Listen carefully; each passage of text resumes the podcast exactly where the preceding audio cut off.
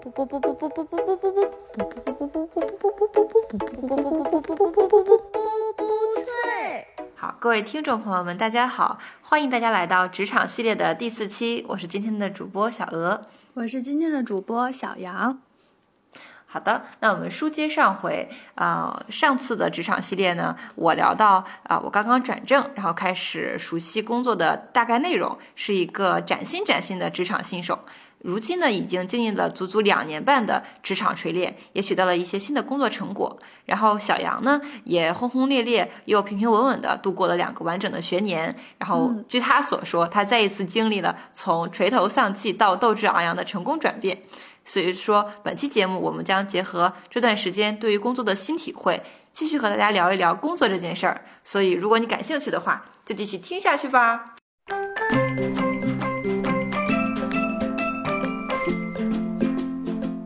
电台会分为两个部分，就是呃前半部分呢由了我来单独去讲述，然后小杨来提问，然后到后半部分呢我们角色去兑换。所以说我先讲一下我的工作。那我的工作呢是呃在一个甲方公司里面做设计管理类的工作。没错。嗯。然后然后然后我就开始我的讲述，呃。然后我主要想跟大家讲的讲的讲讲两件事儿吧。第一个就是，呃，我觉得这两年以来我学会最重要的事情，就是构建了我自己的工作的基本方法论和我的工作价值观。然后，首先，什么是什么是工作方法论呢？就是我觉得我用了两年半的时间，学会了如何去工作。这个事儿听起来很搞笑，就是怎么会有人知道？你怎么会有人不知道怎么去工作呢？工作不就是上班下班打卡，呃，打电话开会，呃，类似这些事儿嘛？但是回想我刚上班那段时间，其实是非常无措跟迷茫的。嗯，我甚至有的时候我我很搞笑，我会说出来，就是怎么没有人教我，或者怎么没有教材可以系统的学习一下这些知识？就是嗯，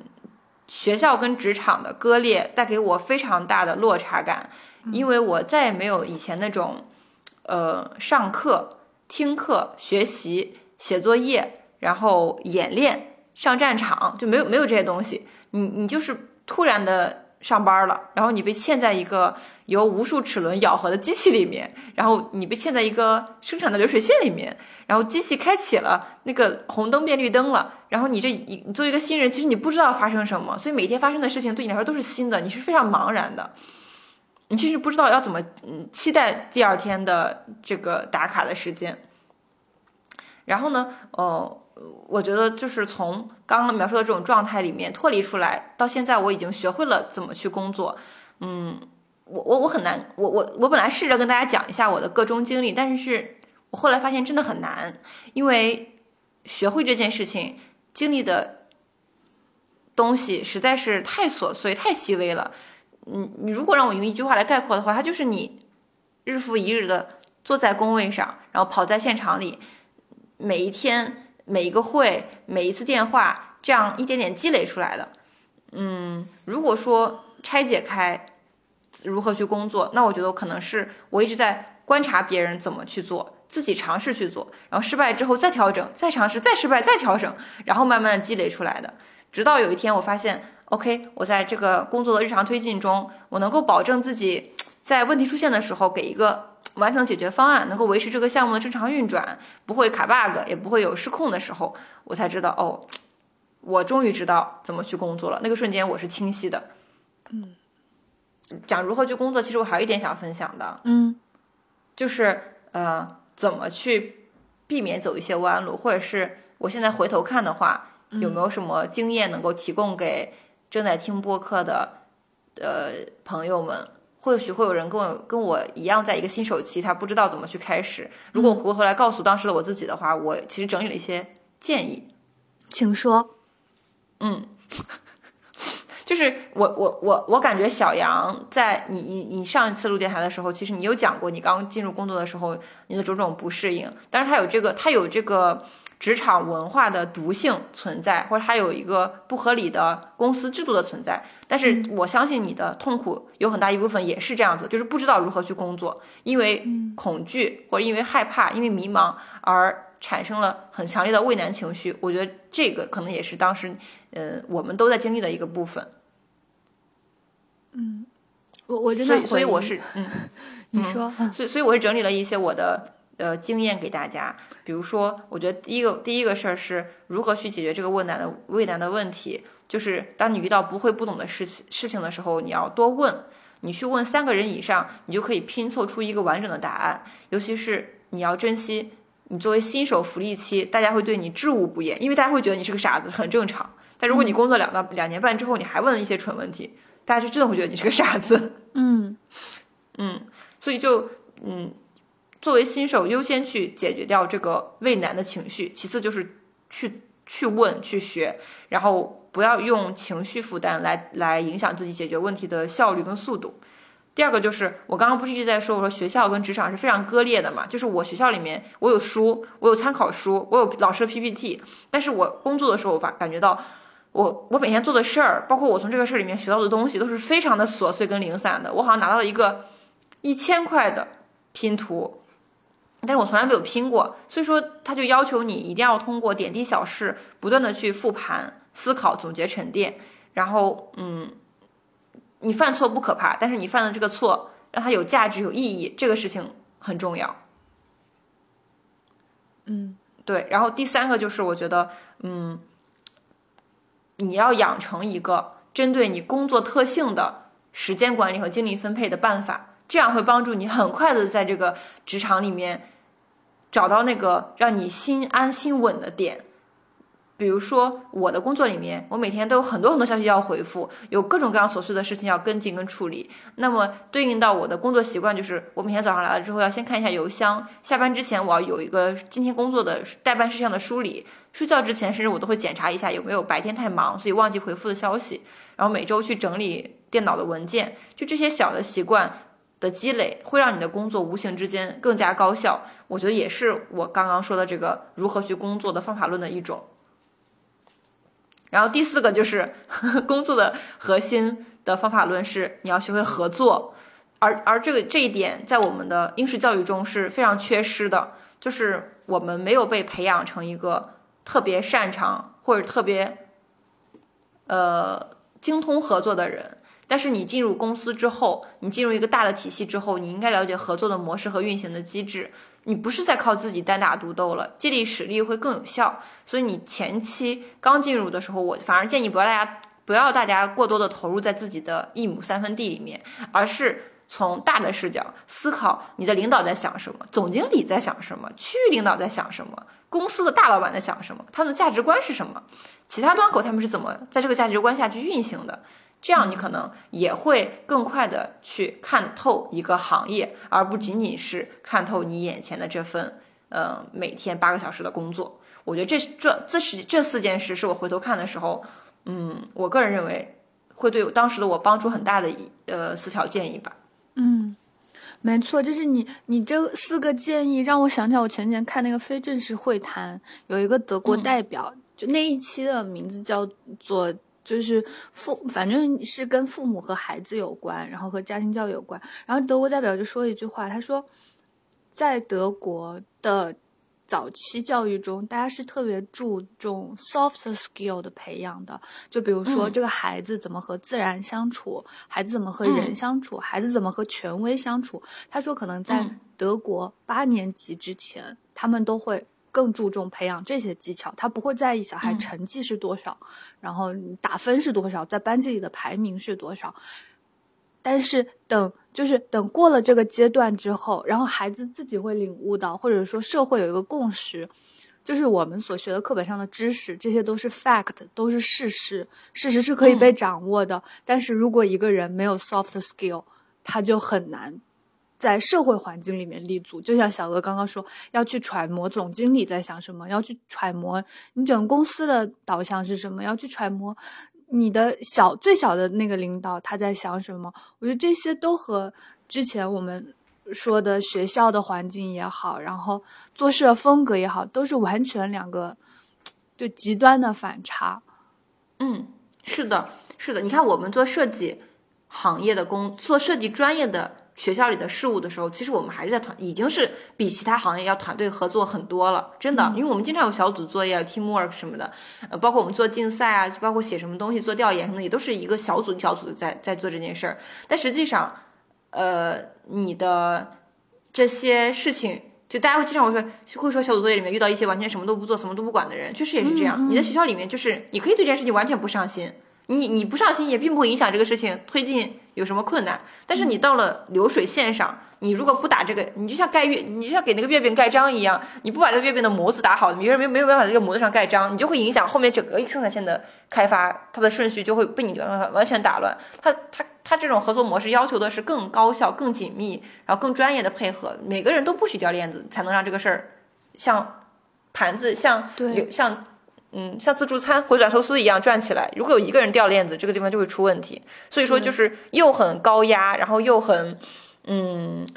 就是跟职场和学校的这种割裂感，会让人觉得很茫然。而且我觉得合作其实是有技巧的。就比如说，我们遇到那些不写作业的同学，在工作里我们也会遇到不怎么作为的同事，怎么把他们推动的工作起来？怎么让你这个团队丝滑的运转起来？就是这个合作是有技巧的，不是说。盲目的说一些大白话，哎呀，为什么你你今天这个什么事儿还没有完成，或者是什么，就就全部要靠你这些 soft skill 去了解你这个队友是一个什么类型的人，他做事的风格是什么，然后你们怎么去协调这些事情，我感觉 就真的在更新，整个人的技能包都得到一次很大的提升。是的，我我们老是说管理管理什么，但实际上我们的嗯。课程里面或者我们教育里面从来没有教给我们 soft skill，我们教的都是一些知识，教的都是一些事实。soft skill 它带给你的可能是你时间上怎么分配，精力上怎么分配，怎么向上管理，怎么同级管理，怎么向下管理。这个东西就这个事儿，其实我们一直在做，但是它没有被系统的教育过。所以当你放到社会里的时候，你就发现这东西它如此的。强势如此的必须，你就会觉得很很慌张、很无措，真的是这样子。其实有有的时候，这个事情就是我们说的，你说这些协调的工作也好，安排时间的工作也好，其实是走在你真的做这个事情之前的。嗯，所以是的，是的，嗯，如果你没有这个技能，你开展你实际的工作就会变得很难。是这样的，没错，就是等你真正深入工作之后，你发现。知识，它很必要，但是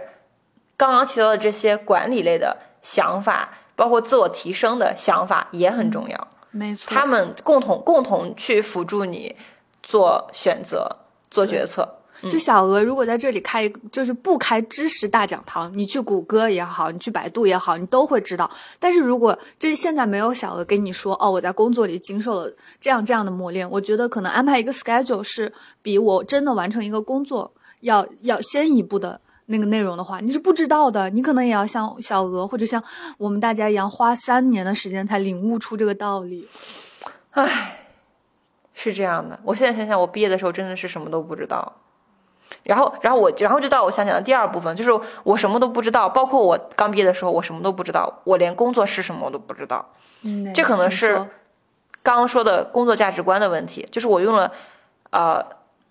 三年的时间，发现 OK，soft skill 很很重要。然后在不断打磨自己 soft skill 的时候，我发现哦，原来这个东西是工作。就是嗯，以前的时候觉得工作就是老师给的几个选项。学校给你的几个出路，那些主流的在社会、在就业分享课堂上讲给你的东西。但是现在我发生了巨变，就是因为我在一个甲方的公司里面工作嘛，我这份工作其实它是链接到行业的上下游的，我会跟上级的公司、外部的供方、内部的同事不停的打交道。然后在这个过程中，我觉得就是我才慢慢的拼凑起来了对社会、行业、工作包括工种的认知，嗯。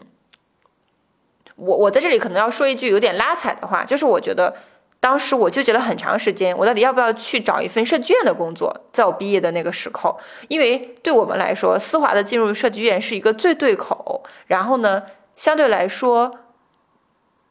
更好求职的，求职岗位更多的一个工作，嗯嗯，但是我现在非常庆幸我没有去做设计院的工作。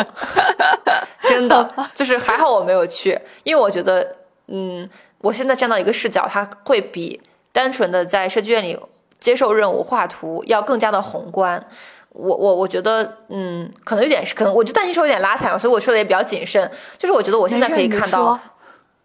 我我觉得我现在是可以看到一个行业内部运行的逻辑的。比如说我我能看到跟我合作的每个人、每个公司，他们是怎么算账、怎么挣钱、怎么传活的。我我能看到，OK，这个种植工人在这里一天种多少多少平方，大概工时功效是多少，时长是多长时间，然后能。产出的有效面积是多少？他的工资是多少？还有以及我看到，OK，和总经理每天平起平坐的老板，他投我们这个项目，他的利润率是多少？他是怎么保证他的项目正常运转的？他的资源来自于哪里？嗯，我的世界它不再局限于嗯一个电脑跟前接受到任务，然后处理图纸这样一个单线执行的点点点的工作，而是我看到一个嗯充满了阶层分化和动荡的世界。我。而看到这个是这个这东西的过程，就是因为我现在的工作，它可以给我提供这样的视角，所以我觉得真的很很适合我吧。我不能说是院的工作不好，我只能说现在这份工作它好的点是很适合我的，嗯，而且它培养了我，或锻炼了我，或者激发了我对未来一些啊波澜壮阔的野心。我觉得是这样的。我我有点明白你想说什么，就比如说，如果我们整个行业是一条河的话，现在小额工作这个位置是处在河的上游阶段，但可能这些钱就像河水一样，慢慢的往下流，往下流，最后流到的那个终端，可能是一个种植工人，可能是一个设计院的设计师。那你，那你是在上游掌握这个水龙头好，还是在下游接受这个水好？这就是大家见仁见智的事情嘛。这个描述非常非常立体，就是我并不是说接水的人就是呃不好的，而是说嗯不对，不是这样。是的，是的，我是这个意思。就是我觉得我我我是通过这份工作看到了一个更大的世界，我觉得看到这个东西很重要，对我来说。没错，这就是工作三年的意义，总是要有学到一些什么东西。你像我们以前在学校的时候，就是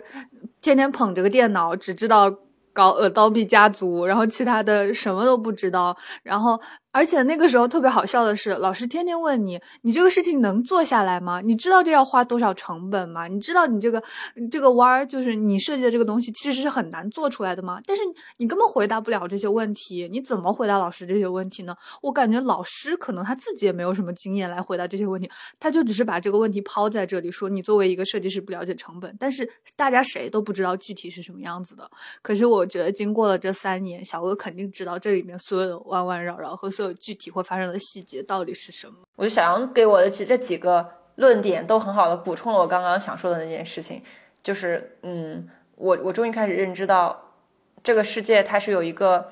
嗯，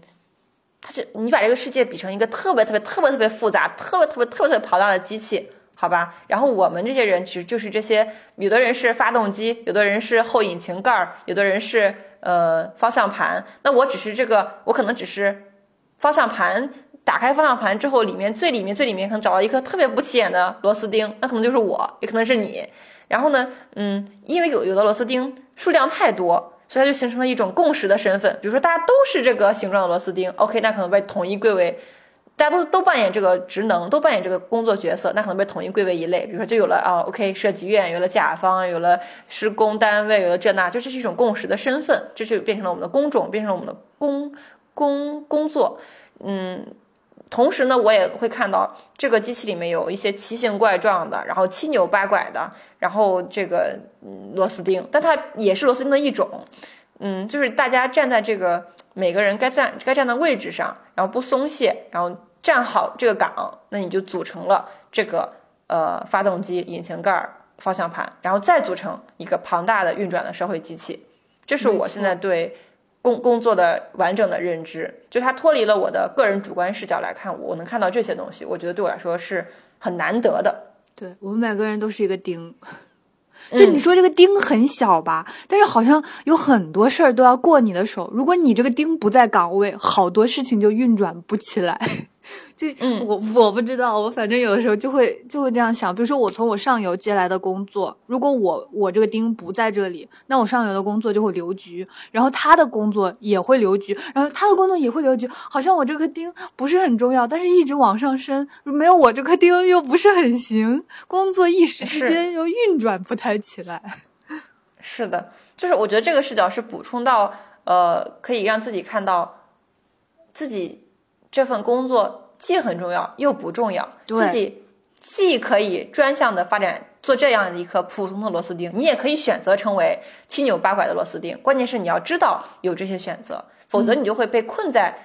方向盘最里面、最里面、最里面那个位置，然后一直在那里做那颗螺丝钉。可能你也不快乐，但是你也不知道有别的选项。我觉得这个这个感受是不太好的，一定是不太好的。没错，嗯，那这样合的全貌。是的，这就是我想讲讲的工作方法论跟工作价值观。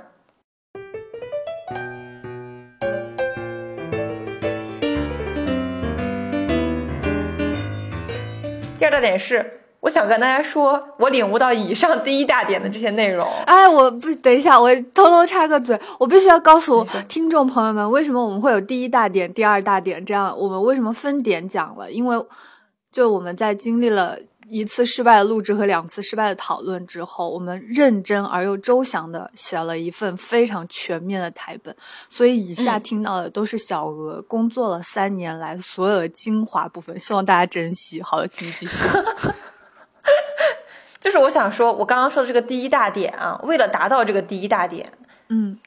为了。说出以上这些听起来又理性又客观又正确的话，我真的经历了很多很多很多很多很多很多不愉快，甚至说是痛苦，甚至说是一些底层观念的彻底的天翻地覆。我现在说我有多么崩崩溃，就我最崩溃的时候，我去搜我的。就很这很这很灰暗，我不知道大家听着会不会觉得我有点可怜。就那个时候也压力很大的时候，我会每天跟朋友发微信，我说好想去死啊！我真的撑不下去了，我我我怎么还活着？就这种感觉，就是一点事情做不好，我就开始疯狂的苛责和内耗自己。嗯，那个时候真的是坐在马路牙子上哭，一点都没有夸张，就是情绪突然失控了，觉得压力顶满了。必须要哭出来释放一下自己，走在路上说不行就不行了，蹲在那个圆圆的石墩上就开始就开始哭，对，然后就那个时候我也说不出来什么其他的话，就是只会一遍遍的重复，好难啊，真的太难了，怎么这么难啊，好辛苦啊，好累啊，就一直在无意义的重复这些情绪上的东西，因为我积攒了太多，真的，我现在回想起来就是我说不出来什么理中客的话，我我只能把抓紧时间把这个情绪从我心里像释放。气压一样释放出来，不然我的心就就炸掉了。我同意，就我从一个旁观者的角度上来说，我们隔着一万多公里的网线，我从这个微信的聊天框里，我都完全的。感受到了这个情绪，像从喜马拉雅山到江汉平原一样那种高低起伏的过程，真的很多，而且很不定时，说不定什么时候就来了，非常的汹涌，说不定什么时候整个人都熄火了，然后又什么都不是，我很丧，对我都能感觉到。对，就是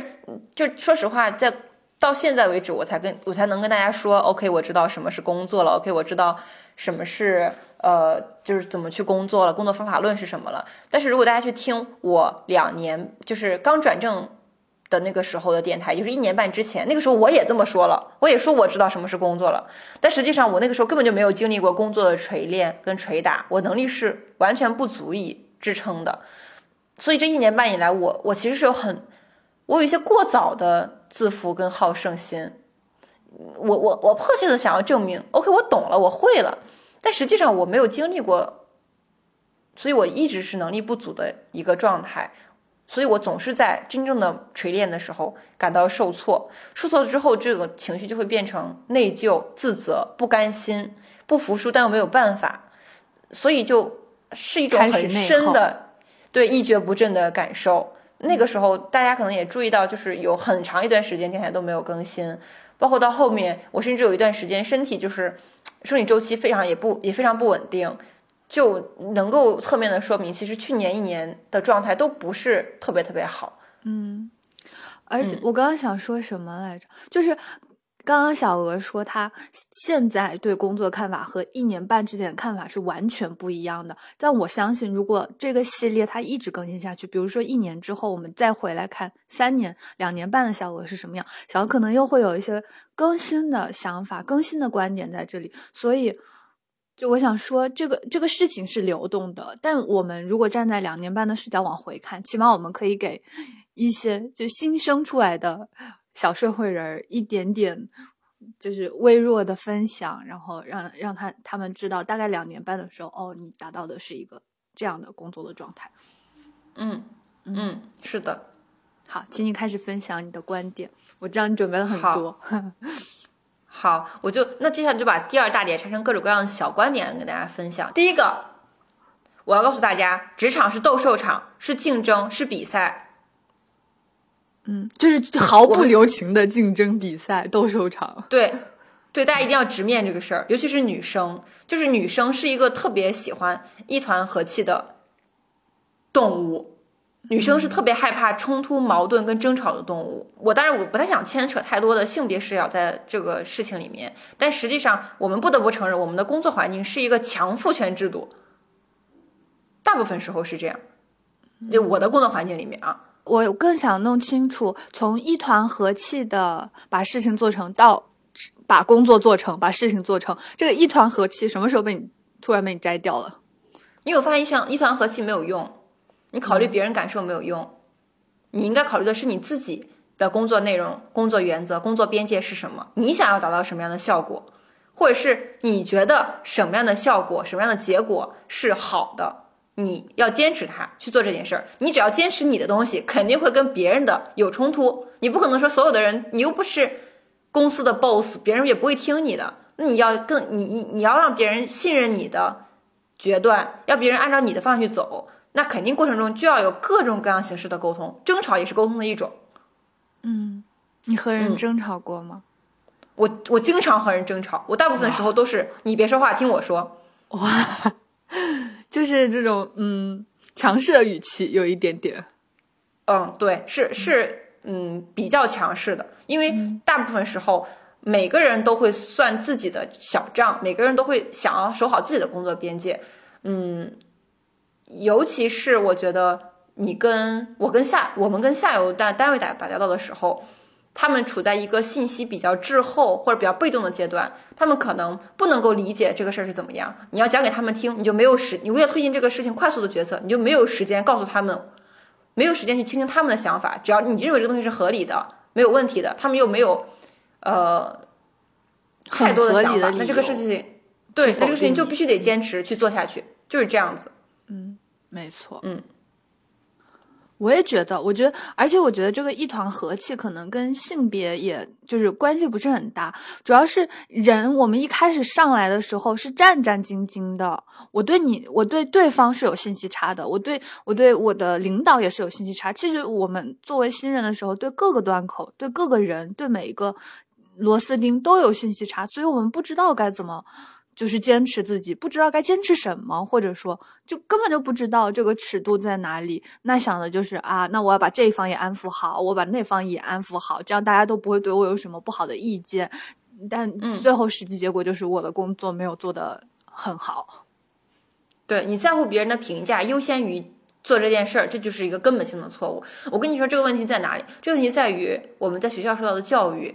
包括我们读研的时候所谓的。读研是打工，其实完全不是。学校它就是把你的生活跟你的职场完全的掺和在一块儿。你跟你的同学，你先是就是先是朋友，再是同事，对，然后甚至会存在 OK，你今天不方便或者你怎么怎么样，那我帮你做吧，因为我们是好朋友。这种很糊里糊涂的、很糊里糊涂、分工不清楚的情况，而且他也不追责，他没有什么问题，你做了就做了，没做也无所无所谓，谁也不能把你怎么样。大家的素质又都这么高，所以说，嗯，就这样糊弄着。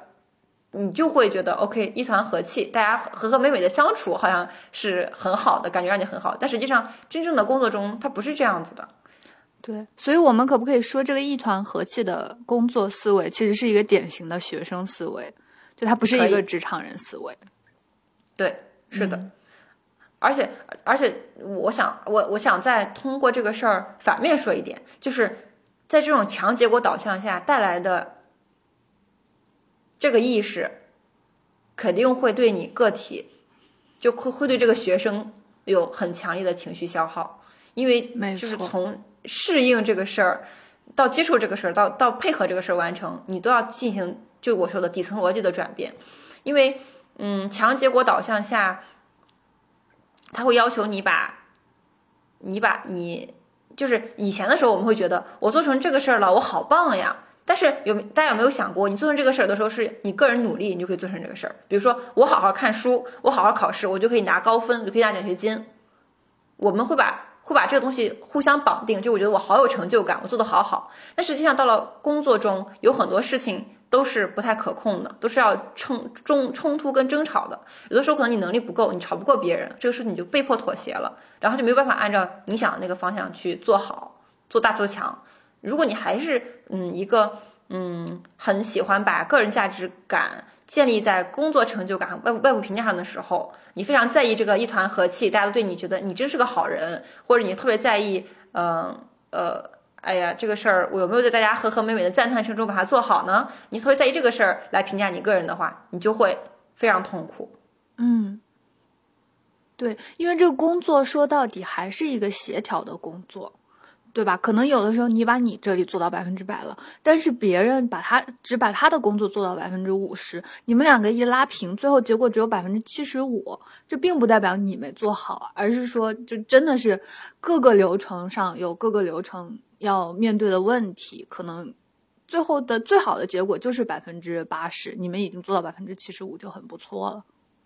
嗯，然后呃，冲突跟争吵是有必要的，但是吵不赢也没事儿。嗯，就是我有一次，我我有几次都感觉自己吵不赢，我就非常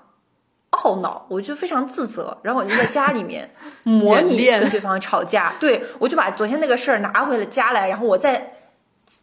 左右手互搏，假装这个手是他，那个手是我，然后我们再吵一次，我吵着吵着就哭了，我就发现我靠，这事对我伤害太严重了，我不如就放过这件事儿吧，就是这次没有吵赢没关系，我想想下次怎么吵。怎么怎么去用我的方式去回应就好了。可能有的时候那个人他是用非常难听的话卷别人一顿，那个人他是用老呃上司的力量给他施压，那个人是用他抓到了这个人的小把柄来给他来给他更大的威慑。那你的方法是什么？可能也不一定是争吵，可能也不一定是这种言辞激烈。如果他让你觉得不舒服的话，就是说实话，就是你认知到职场是斗兽场之后，你更要学会。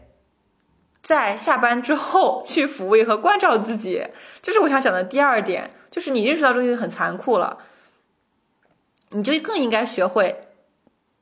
怎么去爱自己，怎么看待自己，怎么去建立起非常坚不可摧的自我认同。嗯，我觉得这个是，嗯，就是你说的这些。过程里，从嗯肯定自己、不苛责自己，到和别人吵架，然后到不要沉浸在情绪里，我发现你最大底层逻辑的转变是你开始解决事情，而不是。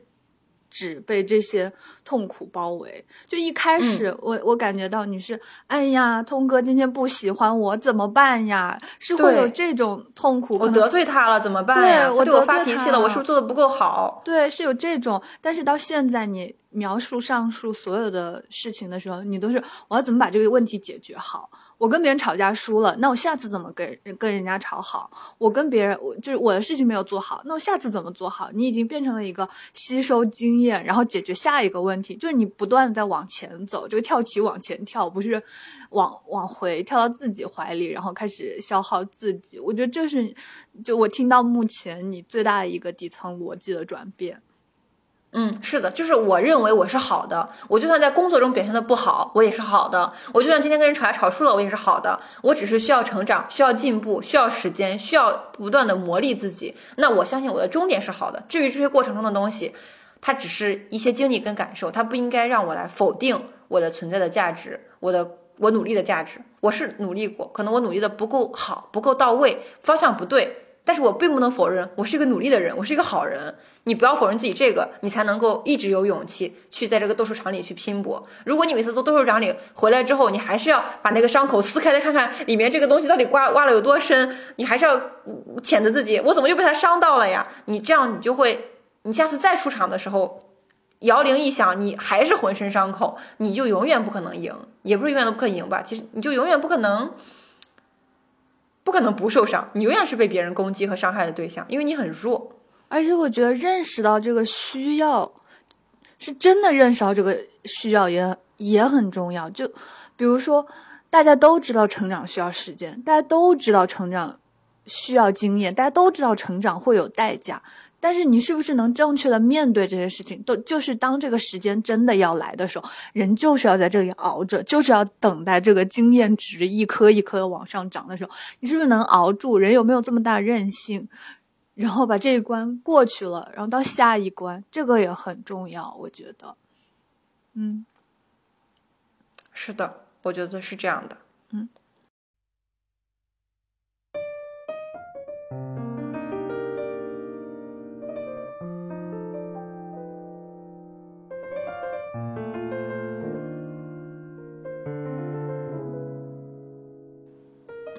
然后我讲第。第第三个，第三个就是我觉得复杂的人情社会下，很多事儿都是潜规则，是非常混沌，而且是大家默认好的。嗯，我发现这个规则它没有教科书，也没有所谓的一定正确的金科玉律，有的有很多事儿你得自己去品味，你得自己去钻研。回来细的想，尤其是大家都知道，就是所谓的抖音热评都会说这一题山东来答，对吧？有一些什么语境尴尬的场景，有一些什么下不来台的话，让山东人去接。就是中国山东，它就是一个 很含蓄的、很委婉的，然后很嗯需要你去揣摩的这样一个弦外之音。对，很多很多，嗯。就这个东西，我现在到现在为止，我没法给大家建议，因为我哎，为什么呢？就是你你知道，像我们这种南方人对北方的印象，那都是人相当之豪爽，就是说起话来、做起事来，绝不拖泥带水、寒酸粘醋，就绝对不是这样。然后到现到现在，就是这种情职场情商难题，一定要请山东人出马，为什么呢？嗯，我我真的不知道，就是我看过很多厚黑学的书，也不是很多吧，就看过一些些厚黑学的书，然后我就发现，我靠，职场中这种权谋之术，什么分析谁强谁弱，谁是什么角色，谁说话会起到什么样的作用，他想往哪个方向去主导，我靠，这东西太复杂了，我我现在我也弄不明白。然后我我觉得工作两年之后，我现在已经放弃弄明白这件事儿了，唉。就是你，你不，你，你当然你不可以完全不想这些事儿，但是如果你过度的想，很累，很累，很累，因为你不可能把每一个人都了解的头头是道，拆解的从骨到皮到肉。那我最后我就选择 OK，那你们有，你你可能是阴险的，他可能是狡诈，他可能是狡猾，他可能是嗯精明的，他可能是什么什么，他可能有各种各样的形容词来堆砌每个不同的人。那我。那我就我我我我找不到那个一招制敌的方法，我觉得就是真诚就是永远的必杀技。我就那我就选择我自己信奉的东西就行了。你看我真诚，你也不一定相信我真不真诚，对吧？你真诚我不一定相信你真不真诚，但是我只要知道我是真诚的，那就可以了。对，就我有的时候，我现在我现在这样做做事原则。我同意。我有的时候觉得人情世故这几个字之间的关系是乘法，就是那种指数函数。一个人复杂，两个人复杂，不是一加一等于二的复杂，而是可能是一两个十一放在一起十一倍的复杂。当出现第三个人的时候，必然又变多，然后这个函数就猪猪猪猪就直接上天了。就人情世故，有的时候就像我们刚刚讲那个 soft skill 一样，它是一个。很重要，但是你要花很多微时间去微妙的探索这件事情，到底有多细微，有多优微？可能只是一一句话里面一个领导用了一个什么词，然后这个这个词和嗯哪哪句话之间产生了什么微妙联系？你要判断的全是这些，就是绞尽脑汁去思考的东西，真的太复杂了。嗯嗯，很累。是的，但是但是你像我说的，我说我说你也不能完全不考虑别人感受，就这个事是这样子的，你考虑别人的感受和坚持自己的原则之间，它是有弹性的。嗯，你找到让自己舒服的那个弹性就可以。比如说你天生就是一个很敏感、很会感知别人微妙情绪变化的人，那你可能就会在你。做事情的时候，你就会多考虑一些这方面的东西。如果你天生就是一个相对来说比较粗枝大叶，然后呃，只能感觉到别人比较正向、直白的反馈，你才会有。嗯，感受的时候，那你可能做事情的时候，你就更专注于自己那部分多一些，这都没有什么对与错，你就找到属于自己的那个弹度就可以了。比如说，你对我来看，我就是个设计，那我就对产品设计本身负责，我我不纠结我做这个设计是不是给你添麻烦了，跟是不是给他添麻烦了，但是在做好分内的工作，我不能说我害怕给你添麻烦，我就不做了吧。我就把这个把这个设计成一个大板楼，或设计成一个大纸盒子就结束了。那这样设计感有什么用啊？对吧？那我不在乎是不是给你添麻烦，是不是得罪你了？我有我的想法，我有我的立场，我就得说嘛。那我觉得，我记得很久之前小杨问过我说：“你觉得职场里面有真诚的人吗？”我当时跟你说有，然后你觉得特别震惊。但是我觉得现在我们俩都能理解了，就真诚是一个必杀技，真诚是一个底层逻辑，而且真诚是你对自己真诚就可以了，你不用管别人对你是不是真诚，你只需要接收信息，处理问题。可能有那种特别会阅读空气的人，那他就在这个职场里去了别的地方。但是也存在一些就普通会阅读的和完全不会阅读的，大家都能最后在这个职场里找到自己的位置就行了。你不能天天就是说我只是个百分之五十阅读空气的人，然后天天向往要做成百分之一百阅读空气的人。那那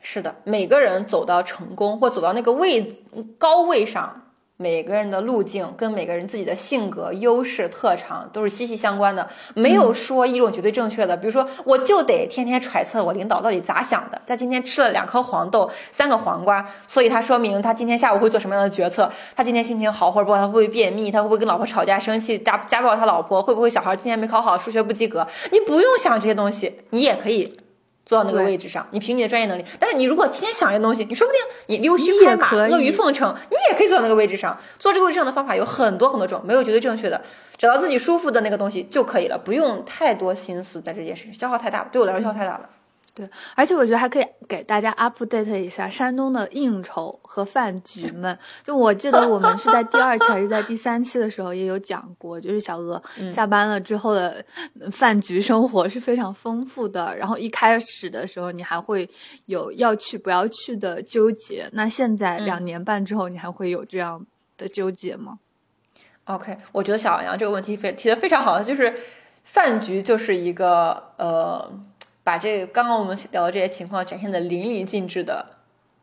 一个斗兽场，因为它完全 对，它完全脱离了呃专业技术本身，它就是一个纯粹的人情世故直播现场。请讲。然后，然后我现在呃，我说一下我现在对这件事情的判断，我不知道能不能给大家有帮助。呃，我我要决定我要不要去一个饭局，取决于。给我打考核的那个人，他参不参加这个饭局？如果他参加，我大概率会参加，因为我不想驳了领导的面子。多多少少是领我跟领导一起吃饭的时间和机会也不多，我就跟他一起吃个饭。不要不要，因为领导很，如果你是领导，或者如果你是山东的领导，大家会很在意那种人丁兴旺的感觉，兵强马壮的那种掌握权力的快感。所以如果你不参加，这是一种意志上的。这是一种，他是个态度问题，这不是个能力问题。就是你，你本来可以参加，你为什么不参加？那你就是对我态度不好。OK，那我知道这个逻辑之后，我就会觉得，OK，如果领导他是主要的嘉宾，那我会尽量的在大家都去的时候我也去。嗯嗯，然后第二个就是我可以不去的场合，我尽量都不去。嗯，因为我觉得我这个人，我观察到的我的沟通方式是。我喜欢一 v 一，然后我喜欢事儿上见，就是我不需要通过酒场、通过饭局来跟一个人套近乎，我不习惯，我也不喜欢，我也不适应，我不适应别人这样对我，我也不想这样对别人。我觉得如果这个人他能力过硬，态度端正，我们事儿上见，事儿上你的处理就可以暴露所有的事实，我不需要你在酒场上跟我说一些什么。虚情假意、迎来送往的话，我看到你做的事儿，你看到我做的事儿，我们彼此之间就会有判断和默契。或者是说，我不喜欢，我不喜欢这个事儿没开始之前先吃一顿什么什么饭，我我可能会更喜欢庆功宴。比如说，我们这事儿做的很漂亮，大家都做的各自的本分上，通过磨合、互相制衡，达到一个很好的结果。这个时候，我会说你是一个我值得尊敬的同事或者对手或者是合作方，那我愿意跟你一起吃这顿饭，我们一起聊聊感受，哪怕聊一些其他闲散的东西也可以。但如果你工作中配合的稀巴烂，你话上说再漂亮，白搭，对我来说没有用。嗯，我不喜欢这样。就你这漂亮话说的再好听，事儿办不好也是一样没用。嗯，它是一个柔柔顺剂，它是个润滑剂，但它并不能真正的解决问题。起码我现在的工作岗位，我的工作职责没有说要通过这个东西来解决问题。可能其他的岗位，比如说你去拉投资，你去招招商引资，那可能你就是需要套近乎，需要了解孩子几点放学，需要知道过年过节他喜欢什么品牌的酒，那可能你就是需要这东西。但是我的工作现在为止，我还不需要。我只是守好我作为设计的一亩三分地的情况下，我是其实还是有点庆幸我这岗位给了我这样的一种可以选择的权利的。嗯，我感觉就是有那个嗯饭局岗位和专业岗位，咱们就是专业岗位，但是像你说的，真的是有有的行业有的人他需要通过饭局来获得一些场外信息，然后辅助他的判断，但是我们设计好像确实不太需要。从饭局上来的场外信息可能需要，但是不多。嗯，是的，每个工作的工种，他对这个东西需求的比重不一样，所以我觉得就是，呃，与其说你说讨论要不要去这个饭局，要不要在饭局上做一个嗯特别会拍领导马屁、讲大家都哄堂大笑的话的那种人，我反而觉得，那你判断这份工作适不适合你更重要，而不是先去适应这个丛林法则更重要。呃，然后我还想说一点就是，呃，如果你去了这个场子。不要害怕这个场子，落落大方的不喝酒，说我今天身体不舒服，确实喝不了，比嗯嗯嗯，我我我我不喝了吧，要好很多。嗯，就是你你喝不喝酒这个事儿是非常容易困扰，我觉得就是不太能喝的女生，或者是不知道怎么表现的女生，在酒在酒局上很会很茫然无措的一个点。我我我的经验就是。嗯，对这件事情，就是你落落大方的拒绝，比你含含蓄蓄、扭扭捏捏、不知道怎么说，要好很多，好很多很多。嗯，那就还其实越越逃，嗯，你说，我说其实还是和你刚刚讲的那个，就要真诚坦诚的待人，不要硬演，特别在酒局上不要硬演。嗯，是的，是的。其实这东西就是，只要你把握住了这个底层逻辑，你所有的行为都有了准则，你就没什么好心虚、好纠结、好担心，或者要不要模仿别人啊，要不要参考这个、参考那个，没有，都不需要。是的，嗯。所以我在这里还想补充一下，夸一下我的领导。虽然我领导可能这辈子他也不会听到这期电这期电台的节目，就是我觉得领导的工作属性，它是决定了你职场生活的一个微环境的。比如说，在我们领导在酒局上，他绝对不会劝女生喝酒的，他从来不会劝女生喝酒。那这很，他可能会跟大家说，他他可能会大家说，哎呀，我们部门女生都没问题，都能喝，但他绝对不会说，来你喝，来你喝，他绝对不会这样子，嗯，所以我觉得就就是领导的这种行事风格也给了我呃比较大的自由选择的权，或者我想提醒大家是，你跟你的领导是双向选择的，如果你觉得在职场里面有人欺负你，让你去做你特别不舒服的事儿，嗯，那你那你那你就可以抓紧时间速速的离开。就是也不要因为大家都都在做这件事情，大家都和，大家都都都都拍领导马屁，都去声色场所，哈哈，然后你就跟着去，你不要默认这东西是对的。如果你觉得不舒服，那你就速速撤退就可以了。没错，那我在这里又感觉到了你一个底层逻辑的变化，就是现在从就目前这个阶段，我感觉所有的事情都是围绕着你来展开的。比如说像以前你会有这些纠结，我去不去，我要不要敬酒，我喝不喝，我要不要跟某些同事形成小团体这样的事情，你是有纠结在的。但是到现在你来说这些话的时候，是这些事情都围绕着你来展开了。我要不要去一个酒局？我会不会舒服？我跟别人沟通工作的逻辑是什么？我要我是不是要强势？我是不是要主动的去处理这些事情？都是以你自己的目的和目标，然后再转展开你整个工作，已经没有那种特太以别人或者别的团体的意志为转移来纠结自己的时刻。我觉得像小杨说的，就是个体的感受是远远要优先于。社会给你的定义的，否则如果你一直听从于外部给你的这些声音，你听从于身边的螺丝钉都长这样，那我抓紧时间变成这样吧。你一直停在这种阶段的话，你就会被工作异化，你就会完全忘记你自己。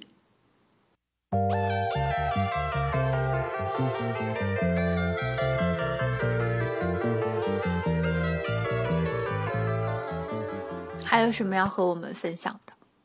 好，还有第三点，就就就讲完第二大点了啊。工工作它其实不需要跟生活切割的，因为我之前我一直跟小杨聊，我说就是我们在一直在寻找 work life balance，但实际上我最后发现工作也是生活的一部分，就工作很重要，但是没那么重要。嗯嗯，就是大家老说什么呃工作了，嗯工作很痛苦，让我没有办法，没有力气。我也有过这样一个阶段，就是每天白天就疲于争吵，互相斗殴。然后回到家里之后就舔舐伤口，呃，疗愈自己，呃，就一直在重复这样一个吴吴刚砍桂花树的阶段，嗯，但是，嗯，我现在的想法是，我我觉得就是砍了这么多次之后，我这棵桂花树也变得更坚韧了，我也不怕砍了，我我你今天白天砍了，我白天就能恢复，或者你没砍我之前，我就已经非常刚强了，我根本就不害怕了。然后，嗯，我的工作就是我生活的一部分。嗯，如果说大家就把我打一份不喜欢的工，他让我受伤，嗯，他让我无力，然后我我我就现实生活中我就什么也做不了了，我生活里面我就是一团糟了，因为我的工作它就是万恶之源。那你老这样想的话，你你把工作当成一个拒绝努力的借口，对，然后你你这辈子你就只能这么糊弄着过了，你就只能被他摆布了。这种情况我看到太多了，就是所谓的工作对人的异化，就工作让你。阉割自己，工作让你放弃个性，那你你只能这样过了。说实话是这样子的，嗯，这就是我这个工作呃这个受伤之后得到的一些结论哈，就底层观念大转变系列就到这里结束。好，下一个，好，下一个就讲我对这份工作的满意和不满意，请说。展开讲讲，电量很足。好，满满意的部分，大家前面其实已经听到一些了。比如说，我在创造真实的价值，我的心态打磨之后变得坚强了很多。我会说，我比呃，我我不能说拉踩啊，但是我觉得我工作的复杂程度、压高压程度和这个嗯，就是复杂程度和高压程度吧，是比其他常规的工作要大一些的。我上个周去医院体检，因为我。就是去年年底有一段时间生理周期月经不调嘛，然后我就去体检做呃那个彩超，然后房间里有好几个女医生，大家就说，嗯，大家就写是也是问诊也是闲聊嘛，就说，哎呀，你这是不是平常压力工作压力很大呀？我说是呀，然后大家就说，嗯，那可能就是会，嗯，如果真的压力特别大的话，就会影响你的身体的激素的分泌、内分泌的这种。会会失调，就是，但是我觉得，嗯，在这种压力之下，我是变得比以前坚强了很多。我是通过两年半的时间找回了刚刚所说的这种自我价值观或者自我的主心骨，然后它投射到我的生活中，我对亲密关系的处理，我对父母的处理，对朋友的处理，包括帮朋友解决问题的时候，我也感觉到我变得非常的果断、坚强、勇敢、直接。这是我觉得特别满意的一点。然后第三个就是我觉得我有完整的周末和下班时间，这个也让我挺好的。然后第四个就是我这边同事很优秀，所以我不懂就问问就有答案。然后大家都不是草包，这个事儿让我觉得，嗯，不管怎么样我都能学到一些东西，那我觉得也还可以。但是我不满意的地方，我不满意的地方就是斗争很严重，不管怎么样保护自己，斗争是存在的，斗争是很激烈的。然后第二个就是我一直游走在。整个行业的权力的边缘没有办法触碰到核心，这对一个有野心的人来说是很痛苦的。第三个就是呃薪资水平和职位高低我还不满意，但是我又充分的意识到职场女性她能够在职场里拼搏的时间可能并没有很长，会有一点焦虑。第四个就是其实挺吃苦的，我这份工作没有很轻松，我我我挣这份薪水远远是值得的。嗯，他他会有体力付出，会有心力付出。他他也会有脑力付出，他很累。嗯，然后第四个就是我觉得有很强烈的工作的异化的感觉。虽然我已经在努力的抗争了，但是我还是能感觉到，当我变得越来越果敢、勇敢、坚决的时候，我也会变得没有耐心，我也会变得有点冷漠，甚至有的时候有点 mean。就是我因为我努力，我成功，所以我有的时候会有那种你不努力，你不成功是因为你不努力这样的道德偏见。嗯，我会缺少，我有的时候我会感觉到，我为了快速推进我的事儿，我会缺少缺少一些同理心，这是我一直在提醒自己的。比如说，我经常打断别人，我做发言人，我习惯了，我就不太愿意听那些苍白脆弱，一听就不太合理的辩解。我觉得这其实是，嗯，是是是我反思自己，我觉得做的还不够好的地方。哎，那那你觉得这些耐心的，你就缺少耐心，变得冷漠，然后失去同理心，这从事工作里延伸到生活上了吗？目前，嗯，有一点点，就是嗯，也不是延伸到生活中去吧，就是我会觉得我这样做是对的，但实际上我这个东西，它其实是我的职场环境带给我的。一些工作方法，可能我再换一个职场环境，可能又不是这种工作逻辑了，可能又换了一种工作逻辑。但是我会觉得我这样做，下意识的是觉得自己这样做是高效的，我会想把我这高效的方法推广给别人。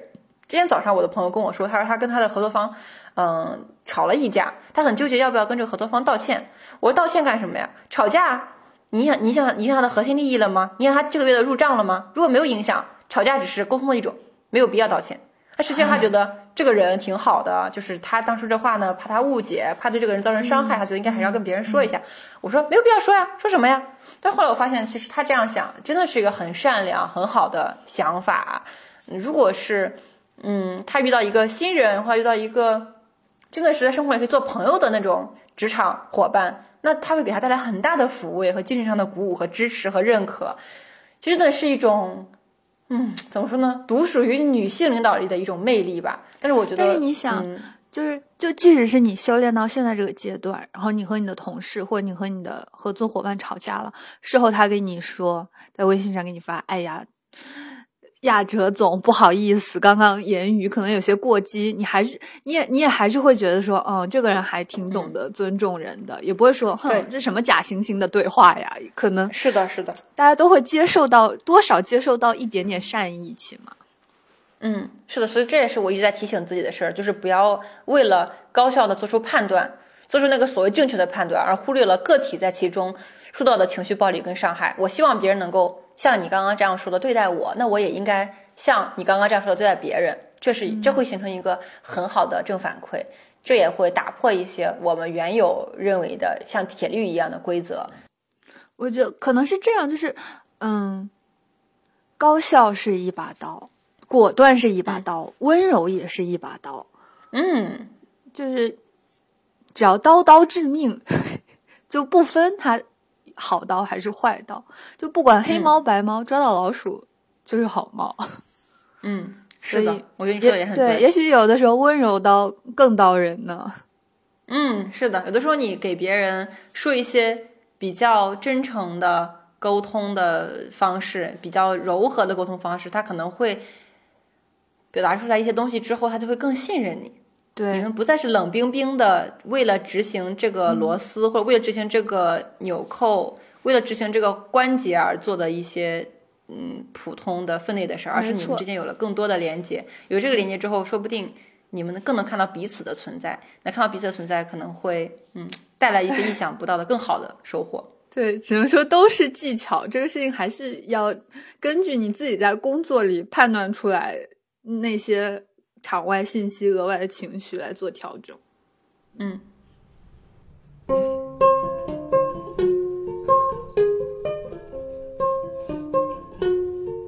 好，那我第四趴就是，呃，小杨之前问过我的，他说我未来的规划是什么？就是说实话，大环境就这样，大家也都知道大环境是什么样。你说，我要补充一下，为什么我一直想问小鹅这个关于未来规划的问题？就我们在前三期的电台里面。然后我们总是会讨论到，我们以后会干什么呀？我们以后对这个职业有什么憧憬啊？然后我们从来都没有避讳说，我我们会有换行业的可能，会有换志向的可能。然后，如果大家持续跟进我们电台的话，也会发现小哥其实在闲暇时间都一直在做很多新的尝试，去卖气球也好，去。去多抓鱼也好，然后去打一些闲散的小零工也好，所以我就特别想知道你对未来是什么样的计划，你会有什么样的打算？嗯，好，我正式回答一下这个问题。其实我的回答有一点在，还是有点在逃避真正自己想面对的事儿。我的回答是边走边看，但是我边走边看的过程中，我不会放弃尝试跟探索。嗯，我我我其实今年跟我很喜欢的一个博主见面了，然后我也把这个这段经历和感受放到了我的微博里。呃，这个博主他就是早年在互联网大厂打工，攒了一笔钱，也攒了一身病，然后呢，现在在各地旅居，做自媒体博主。嗯，就是嗯，我跟他聊天，我就感觉他这种选择也是一种可能性。然后我就刚包括想啊，刚刚说我去多抓鱼做店员。可能去做，嗯，当个集市上的小摊主，这也是一种可能性。嗯，我觉得可能性还有很多，但是我现在起码是我要守住我的那个底线，就是我要盘活我的日常的开销，cover 掉我正常的经济的运转，然后我再去谈我到底想要那个东西，它的难度在哪里，我要怎么去做。比如说现在让我去换工作，假如我真的换了工作的话。我的判断是我还是没有办法离开大厂，我还是想一直活在大厂的庇佑之下，因为我觉得我已经非常熟稔的能够体会到大厂是如何运作的，我也非常适配在这个系统里面做一个很好的螺丝钉，这是我的相对舒适区。那我，但是我不会放弃说，如果这个大厂的工作过程里面，或者在我的生活里面探索到了什么。有意思的事儿，有意思的人，同时我能看到，OK，有一笔可观的利润跟收入，那我会去尝试。毕竟我们这个年代已经不像父母那一代一样，一份工作做到老做到死，领一个退休金这样。它本来就是一个多元、包容、开放的，只是现在经济不好或者环境不行，我们没有办法说马上就看到这个机会。但是我相信这个机会是是存在的，我是乐观的，所以我给的回应就是边走边看。嗯，确实，你要是谁谁能说出一个那种特别有定。定数或者说特别强规划未来，嗯，那都是少数。我我觉得我们大部分人还是跟着自己的节奏，然后走到哪里，我就在哪里做到最好。那自然我做的最好会把我带到下一步去。嗯，是的，这是我的未来规划。呃，我最后想说的话就是，我想感谢一下这段时间给过我帮助的人们，就是谢谢那些可能平时关系并不是很亲近的远在远方的朋友们。嗯，包括我在职场中遇到的各种各样的善意跟帮助吧，我觉得大家在我需要的时候给了我很多无私的嗯分享，给了我很多我看不到的这个呃经个人属于他们个人的经验跟教训，这些对我来说都是非常非常宝贵的，而且是是远超过我对这段关系的想象的，嗯，所以我还是很感谢很感谢大家，虽然我没有办法一一给大家点名啊，但是。真的有抚慰到那段时间比较焦虑、崩溃和迷茫的我，然后我也真心的在这里希望大家都能够越来越好。然后我觉得，呃，不同行业，然后不同阶段跟不同人的对谈，是一个能够快速开阔自己眼界、增长自己知识的呃方法，包括提升自己心智的方法。所以我也鼓励听到这期节目的同学们。呃，我我希望我的答案能够成为参考答案的其中一种，我也希望大家能够多去积极的寻找更多的参考答案，从中矫正自己的航向，找到自属于自己的那一份答案，那就是这些。没错啊，我觉得首先非常感谢小鹅所有以上的分享，我觉得你们可能在互联网里都非常难听到这么真诚，然后这么细节、这么有料的。职场两年半的对话，所以听到这期节目的你，我觉得也是有一点幸运的啦。然后也非常欢迎大家，就是如果你也有同样的职场困惑，或者你也有很好的职场经验想要跟我们分享，都欢迎你打在我们的评论区或者私信我们，我们。对所有的回复都感觉到非常的宝贵。然后由于本期节目的超时，我觉得我们这期电台大概就职场两年半，这期电台可能也得录两三个小时。我们就会把这期节目分为上期和下期。然后上期就是你现在听到这期关于小鹅所有的一场总结。然后也非常期待你在两个星期之后，全宇宙广播里。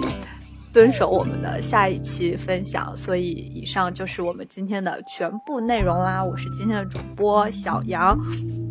我是今天的主播小鹅，我们下期再见啦，拜拜。好的，下期再见吧，拜拜。